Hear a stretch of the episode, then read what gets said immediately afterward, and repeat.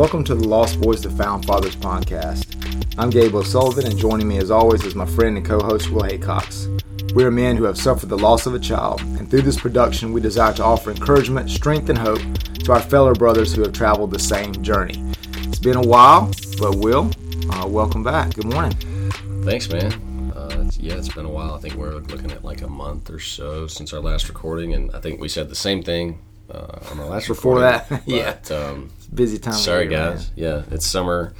Everybody's running around. I'm sure you're busy too, but uh, yeah, that's life. So I guess the uh, important part is to keep on moving, not necessarily the time you'd like to, but I guess better late than never, right? Amen, brother. So I think this is episode 41. That is Uh, correct. we did 40 last time, so um, I'm not super great at math, but I think 41 comes next.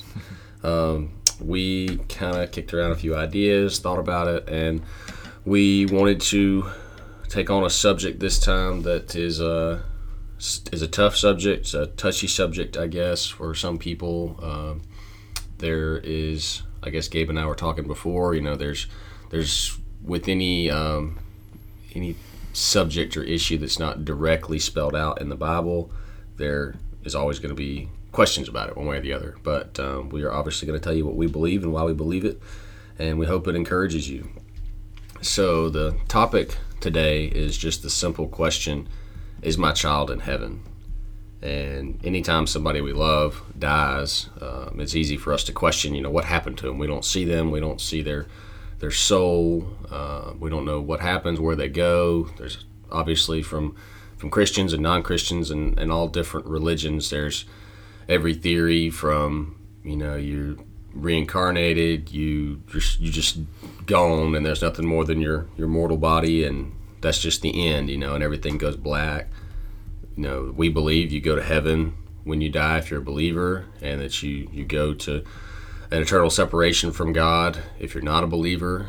And so that's, you know, it's a natural thing to wonder. I'm sure everybody does that. But for adults, we believe, you know, pretty simply as Christians that if you do have saving faith in Christ, you go to heaven.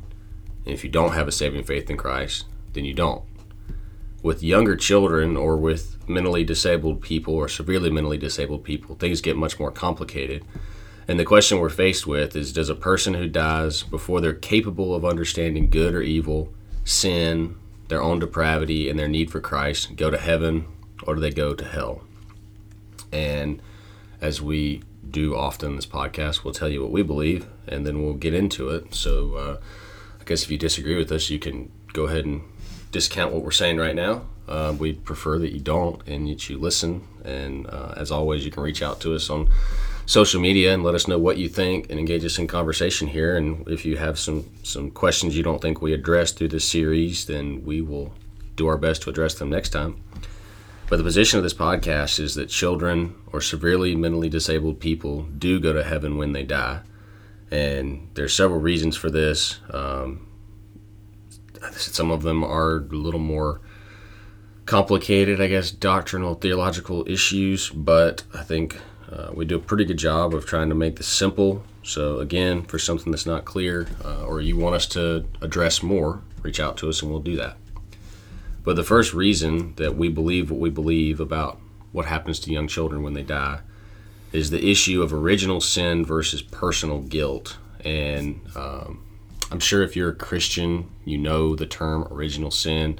You may not be as familiar with personal guilt. That's kind of just my word for it. I don't really know if there's like a, there probably is a Some theological, theological word. Yeah. Yeah. like something you'd learn in seminary. Uh, I'm sure there is, and I actually almost remember it right now, but I can't remember what it is, so I'm not going to say it. Um, but if you're not a Christian um, and you don't know what original sin is eh, or personal guilt, your quick uh, theology 101 for the day. Original sin is the corruption of man's nature that came about when Adam and Eve rebelled against God in the Garden of Eden and chose to disobey him at the temptation of the serpent. And basically, what it means is that when man was created, God created us perfect to obey him, to praise him, to have a relationship with him. But our perfect nature was corrupted by our choices and our actions that we had the ability to make because God gave us free will. So now, instead of being perfect creatures in perfect harmony with God, we're unable to stand against the, against the temptations of sin on our own, and our human nature is to rebel against typically any authority, but especially the love and authority of God. And every human's been corrupted by this sin nature, and we're unable to live up to God's standards or be good enough to go to heaven on our own. And the reason that we need Christ to save us and to to pay our punishment or to pay our uh, debt to God is because we are corrupted by original sin. So therefore, when you know, like the Bible says, you know, every thought of man and every desire of his heart is evil continually, and that may sound harsh, but if you really, I know for me, if I reflect on where my thoughts go, if I'm not dwelling on the Lord, if I'm not, you know, in communion with Him and, you know, doing quiet time daily, even as a believer, you know, your thoughts trend towards things that you shouldn't be desiring. And certainly if you're not a believer, you are greedy, you're lustful, you're, you know, lazy, you're angry. There's, you know, all these things are just evidences that the world isn't perfect and you aren't perfect as a person. I'm going to chase a, a theological rabbit Let's do it. for a minute. Come here, little theological rabbit. Come here. Come here, little rabbit. I got some carrots for you. So, let's say you're you're not a. You, let's say you say that you are a Christian, but or even if you're not, let's say you're a Hindu, and you're like, my every thought in my mind is not is not evil and bent on on you know on displeasing God. Actually, it's the opposite. Like I have cleared my mind to the point that my sole purpose is to make God happy and to please Him. And so everything I do and every motivation that I have throughout the day is to do all the right things in order to please to please God. And I and I, I know that maybe sometimes I make mistakes, but but the bent of my life is to please Him now and to um and, and to be in, in you know unity with Him. I think in that vein, like we could be like, oh man, well that that person is not, you know, they're maybe they're not bent on evil. Maybe their thoughts don't go towards selfishness and greed and, and lust and rage and anger and whatever, all these thoughts. But I think that the difference there is that, or the, the rub maybe is the better term there, that if our thoughts are such that we can be good enough to please God on our own, then that in itself is showing evidence of that original sin because, and even personal guilt, because we're thinking that we can achieve enough goodness to enter into a holy God's presence. And that's mm-hmm. kind of exactly why God gave the law and exactly why God gave Jesus is because we can never do enough good even if we think we are because even if we're thinking oh i'm gonna i've cleared my mind. My mind is so good. It's it's only you know focused on on good things and on the lord and on pleasing him and on trying to do right. We're still setting ourselves up as lord at that point and we're denying christ's lordship and god's lordship if we're saying that we can be good enough to earn him so mm-hmm. or to, to to please him without faith. So i think that even folks that seem like they've got it all together and that their heart may not be bent towards sin, inevitably that itself is sin itself because we're trying to deny God and make ourselves gods by mm-hmm. being by being as holy or as righteous as He is. Mm-hmm. So anyway, And, and I think too, you know, what came into my mind as you were talking about that is, let's say you have reached this place that you are, whatever, ninety nine point nine percent of the time you are thinking good thoughts. You're trying to please God, or you're trying to reach nirvana, or whatever you know Yeah. we're saying there, mm-hmm. and you are to this quote almost perfect place. I think the fact that you had to work at that, like nobody just rolls mm-hmm. whatever comes out of the womb, mm-hmm. acts perfect as a toddler, acts perfect as a teenager, certainly not. Yeah. Um, I know I didn't. And moves into adulthood at that 99.9% quote sin free or whatever, you know, bad thought free place. So you have to work at it. You have to you know whatever it is like ascetics and, and monastics and monks in the bible you know like they deny the flesh and they deny the themselves you know, food or they deny themselves anything that they their eyes lust after and can reach a place of a closer relationship with the lord and place where you aren't as tempted but i think just the fact that you have to work at it that you can't just be that way is, is a evidence that we have a sin nature mm-hmm. that you have to try to fight and conquer. And you know, you you mentioned it. You know, you could be a Christian, and that I guess you go away from being a Christian because your statement was like probably for non-Christian people that think they're they're good enough, or for yeah. you know younger Christians that can say they think they're good enough. But I think that's what the Christian life is about: is working with the power of the Spirit and not with your own power, like you said, mm-hmm. to get closer to being like Christ. And if that means, you know, denying yourself physical temptations, that means denying yourself, you know, food, if food's becoming an idol in your life, denying yourself, you know, whatever pleasure it is that you shouldn't, that doesn't please God, that is the point of our lives. But the fact that we have to do that in the power of the Holy Spirit and not in our own power, like you said, is an evidence that we do have that sin nature and that we're not perfect and not capable of being perfect. And I think as a believer, as a Christ follower, the difference for us is that we do these things, mm-hmm. these good deeds, if you will, out of a gratitude for what Christ has done for mm-hmm. us, mm-hmm. not in order to gain his favor, because we believe that mm-hmm. upon salvation and giving our lives over to the Lordship of Christ, that we now have his mm-hmm um, his acceptance, right? Mm-hmm. He's given us forgiveness. We are we are saved. Now the evidence of that faith is the works that we do, but we don't do those works to gain mm-hmm. God's favor. He's already given it to us by the work of cross mm-hmm. of, of the cross. Yeah, that's true. So if we've covered that, that that's what original sin is, is that that it's na your nature as a human, your thoughts, your desires being tainted and corrupted by sin from perfect to desiring evil continually, then what is personal guilt and what's the difference there? And personal guilt is just what it sounds like. Like when you're, it's like personal responsibility or whatever other term you want to use for it. Like if you, if you steal something from somebody, you're personally responsible for choosing to steal that thing. And if you're wrongfully accused of stealing something, like you don't hold any personal guilt, even if somebody's saying that you did it like you know you didn't do that, you're not in the wrong, and so you don't have personal guilt. So that should be hopefully a pretty easy thing to understand. And there's a few verses here that I want to read that you know describe the interplay between original sin and personal guilt in relation to how we are judged by God and how we are held guilty or not guilty.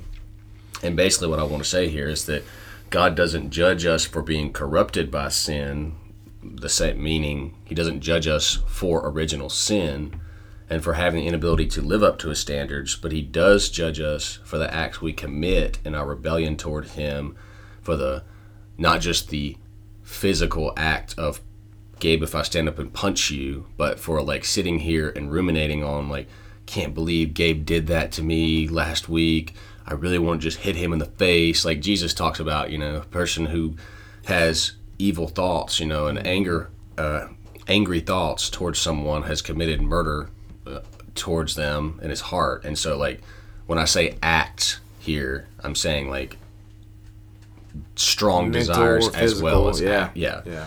So uh, that's what God holds us guilty for, and here's my evidence of that. First is Romans two six through eleven it says, He, which is God, will render to each one according to his works. To those who by patience and well doing seek for glory and honor and immortality, he will give eternal life. But for those who are self seeking and do not obey the truth, but obey unrighteousness, there will be wrath and fury. There will be tribulation and distress for every human being who does evil, the Jew first and also the Greek. But glory and honor and peace for everyone who does good, the Jew first and also the Greek, for God shows no partiality. 2 Corinthians 5:10 says, "For we must all appear before the judgment seat of Christ, so that each one may receive what is due for what he has done in the body, whether good or evil." And Colossians 3:23 through 25 says, Whatever you do, work heartily as for the Lord and not for men, knowing that from the Lord you will receive the inheritance as your reward. You are serving the Lord Christ, for the wrongdoer will be paid back for the wrong he has done, and there is no partiality. So there's several other verses that, you know, I looked this up and, and just, you know, do a study on verses about punishment or verses about guilt. There's several things, you know, that say the wicked man will be paid for his wickedness. And so I think the the idea here is that we're not guilty of sin and we're not we are not incapable of going to heaven because we are corrupted by original sin, but we are incapable of going to heaven because being unable to live up to God's standard, we do things that don't live up to God's standard. And so he punishes us for those thoughts and actions, like I said, that directly oppose him and his law. And that's, you know, when you're, whatever, when your child is, I think I listened to, was it episode like 35 or 36 this week? And you told the story of when one of your sons wanted a, a candy bar or something, and you were like, no, son, you can't have a candy bar. You haven't eaten dinner yet and he gets mad at you and he's like dad i can't believe that you wouldn't give me this like i want to go live on the streets and get away from you and so like in his little heart right there that's like a sinful wrong action that like he wanted that candy bar enough to hurt you as dad he wanted that enough to like rebel against your authority and strike out and go and so like using that as a metaphor for us as adults we aren't guilty because we want that candy bar. We're guilty because we want that candy bar enough to send for it and mm. to strike out, to hurt somebody, to take it, to sit there and just dwell and become so bitter and so angry and so filled with hate because we don't have that candy bar, whether that candy bar is a promotion or money or sex with somebody that we're not married to or you know whatever it is like that that quote candy bar isn't the issue the temptation for it isn't the issue, but dwelling on it and making it the priority in your life is we're punished for. So, all of this point here, original sin versus personal guilt, suggests that if a person were to die before they were capable of understanding that there is a God, or capable of knowing the law of God that He's written on our hearts, which is our conscience, they would not be held guilty of committing sin by God, even though they do possess the sin nature that everyone possesses. So, I've got one more, probably got what, 17 minutes in. I got another uh, reason here, another uh, reason to believe what we believe about why children are in heaven. And that is the story of King David's son with Bathsheba. And uh, this, you know, Gabe told me uh, as I'm wont to do, I put like half a page of uh, verses on here and like want to read the whole passage. So Gabe's and like, it's worthy of reading. Yeah. It's worthy yeah. of reading. So it is Second Samuel 12, 15 yeah. through 23. But Will's gonna yeah uh like I'll summarize summarize it. That's bit. the word. There we so, go. So yeah, so um, thank Gabe if you don't want to sit here and listen to me quote half a chapter. But you should read it. Episode. If you're listening, you should definitely, you should definitely read, read, this. It's a great but, story. Yeah, if you're not not aware of what happens, long story short, King David, there's the whole story in that chapter that uh, it's a time for kings to go out to war, and David's being lazy or whatever it is, so he doesn't want to go out to war. He sits around at home. The men are at war he's at his house in his palace and he looks out. He sees a woman bathing on a roof. He lusts after her. He sends his guards to go and get her and he has sex with her. And she's a married woman. Turns out she's married to a guy named Uriah, who was, I remember correctly, I'm pretty sure he's one of David's mighty men that are uh, actually like 30 men who came to him when he was at his lowest. And fought with him and stood with him and like were his closest friends and confidants and soldiers. So that's you know that's kind of a crappy thing on David to do anyway. But so David then goes forward and gives the orders to Joab, like you know, send Uriah out to the front of the battle, and then everybody else pull back, let Uriah get killed because Uriah wouldn't sleep with his wife when David brought him back, so that uh, he could think that the child is is his rather than David's. So all that's happened. Uriah is killed. David takes Bathsheba to be his wife at that point officially. And then Nathan came to David and was like, dude, this is really screwed up. God's going to punish you for what you did. And this is the story of the punishment is that that son that David had with Bathsheba dies. And so it talks about uh, the child was sick. It says David fasted and went in and lay all night on the ground. The elders came to him to try to get him to stand up, and he wouldn't. On the seventh day, the child died, and the servants of David were afraid to tell him the child was dead, for they said, Behold, while the child was yet alive, we spoke to him, and he did not listen to us. How can we say to him, The child is dead? But then David heard the servants whispering, and he asked them, Is the child dead? And they said, Yes. And then David arose. This is verse 20. Then David arose from the earth and washed and anointed himself and changed his clothes. And he went into the house of the Lord and worshipped. He then went to his own house. When he asked, they set food before him, and he ate. His servant said to him, What is this thing you've done? You fasted and wept for the child while he was alive, but when the child died, you rose and ate food, which was the opposite of the custom at that time. And he said, While the child was still alive, I fasted and wept, for I said, Who knows whether the Lord will be gracious to me, that the child may live? But now he is dead. Why should I fast? Can I bring him back again? I shall go to him, but he will not return to me. So there's a lot of things we can take from this. Um, you know, David praying, fasting, mourning while the child is sick, and then when the child dies, he cleans up, he praises God. Like I said, that's the opposite of the culture at the time, which was, you know, if somebody is sick and mourn, you don't mourn over them while they're still alive. You would do everything you can to help them, to get them better. I don't know if it's quite accurate to say like you live your normal life, but when someone dies, that's when you go into fasting and mourning and you grieve over them and David kind of flipped that on its head.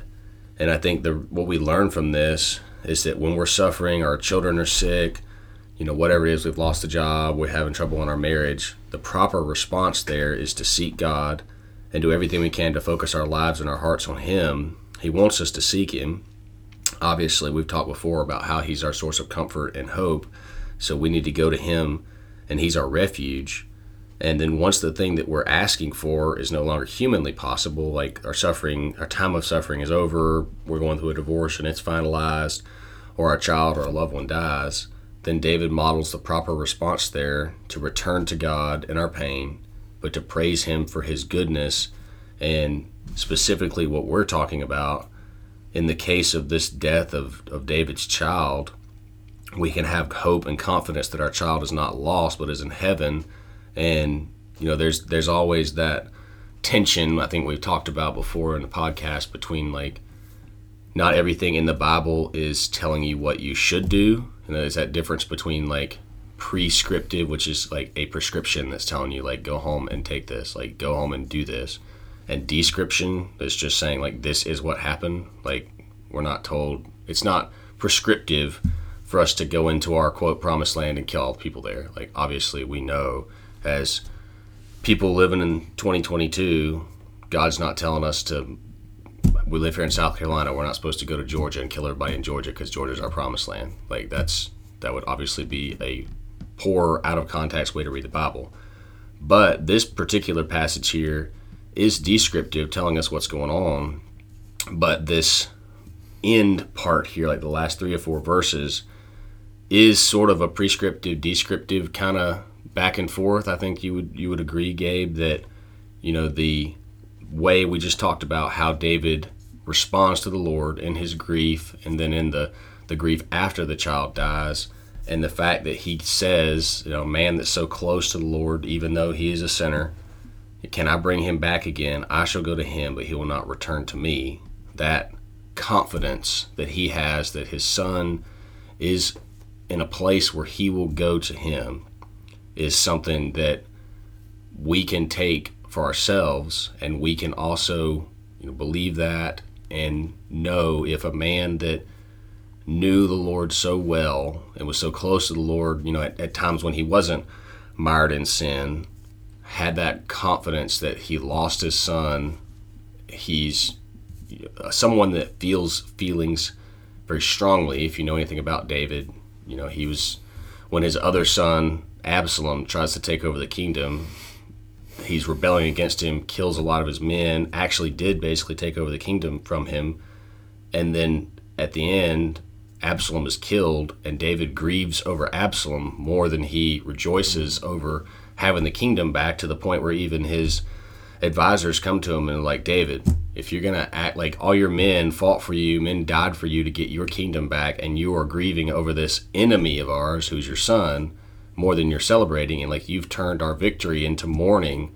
If you're not gonna go out there and tell men that you're thankful and act like we actually won something, you're gonna lose all Israel because nobody's gonna want to serve a king who grieves the enemy. So if he is a man who feels that strongly and is that emotional of a person, it it would seem kind of weird for him to just be able to flip that switch and serve God, worship, praise God, unless he had incredible confidence that this is right here in verse 23 that now my son is dead why should i fast can i bring him back again i shall go to him but he will not return to me mm, that's so true man and, and, and we're not saying that once you lose your child, you shouldn't grieve. Like we're mm. not saying that at all. Mm. Like this podcast is to help you in your grief, right? That's why we're do one of the reasons we're doing this. But what we are saying is that there, this is the passage that we can gain that confidence that our little ones, when they go on before us, they are in heaven with the Lord. And this passage is clear of that because it wouldn't be in the Bible if it were, if it were not the truth. And so you can have confidence in that, and hopefully that gives you a little bit of a boost too, as Will said. You know, then uh, you know go on with your life, returning back to the Lord. You know, mm-hmm. not coming to the Lord in anger of God. Why did you take my kid? And why did you let them die? And this and that. But thank you, God, that you now hold my child. Even though I miss them terribly, I wish they were still here. Uh, I'm mourning their loss, and we're super sad about that and the whole thing. But you know, we can have confidence in the Lord that He has that child now, and that they're never going to suffer again. They're never going to experience pain, hurt, loss, all the things that you're experiencing right now. That child will never experience that because they are with the present in the presence of the Lord and in His goodness forever, and that will hopefully give you confidence. Hmm. Yeah, I think we're. Uh we're getting close to 30 minutes here, so yeah, we'll wrap, wrap up this episode. Sure, we'll, man, uh, that's cool. Carry on to the next one. Yeah, so episode 42, we'll be continuing on with this, uh, some more discussion on this, but hopefully that gives you a great confidence knowing where your child is right now, that they're in heaven, they're in the presence of the Lord, and that is a good thing. And we want to thank you for joining us today. Make sure that you follow us on uh, Instagram, Facebook, and Twitter. You can also look at uh, look for my books on Amazon. I have Thy Will Be Done on there. That's put in Thy Will Be Done with a question mark. Search my name, Gabriel O'Sullivan. And then my newest book, Every Little Thing Six Small Steps to Perfect Peace. That can be found on Amazon, BarnesandNoble.com, or on uh, Apple Books. Again, thank you for joining us today. Let's not be lost, let's be found in Him.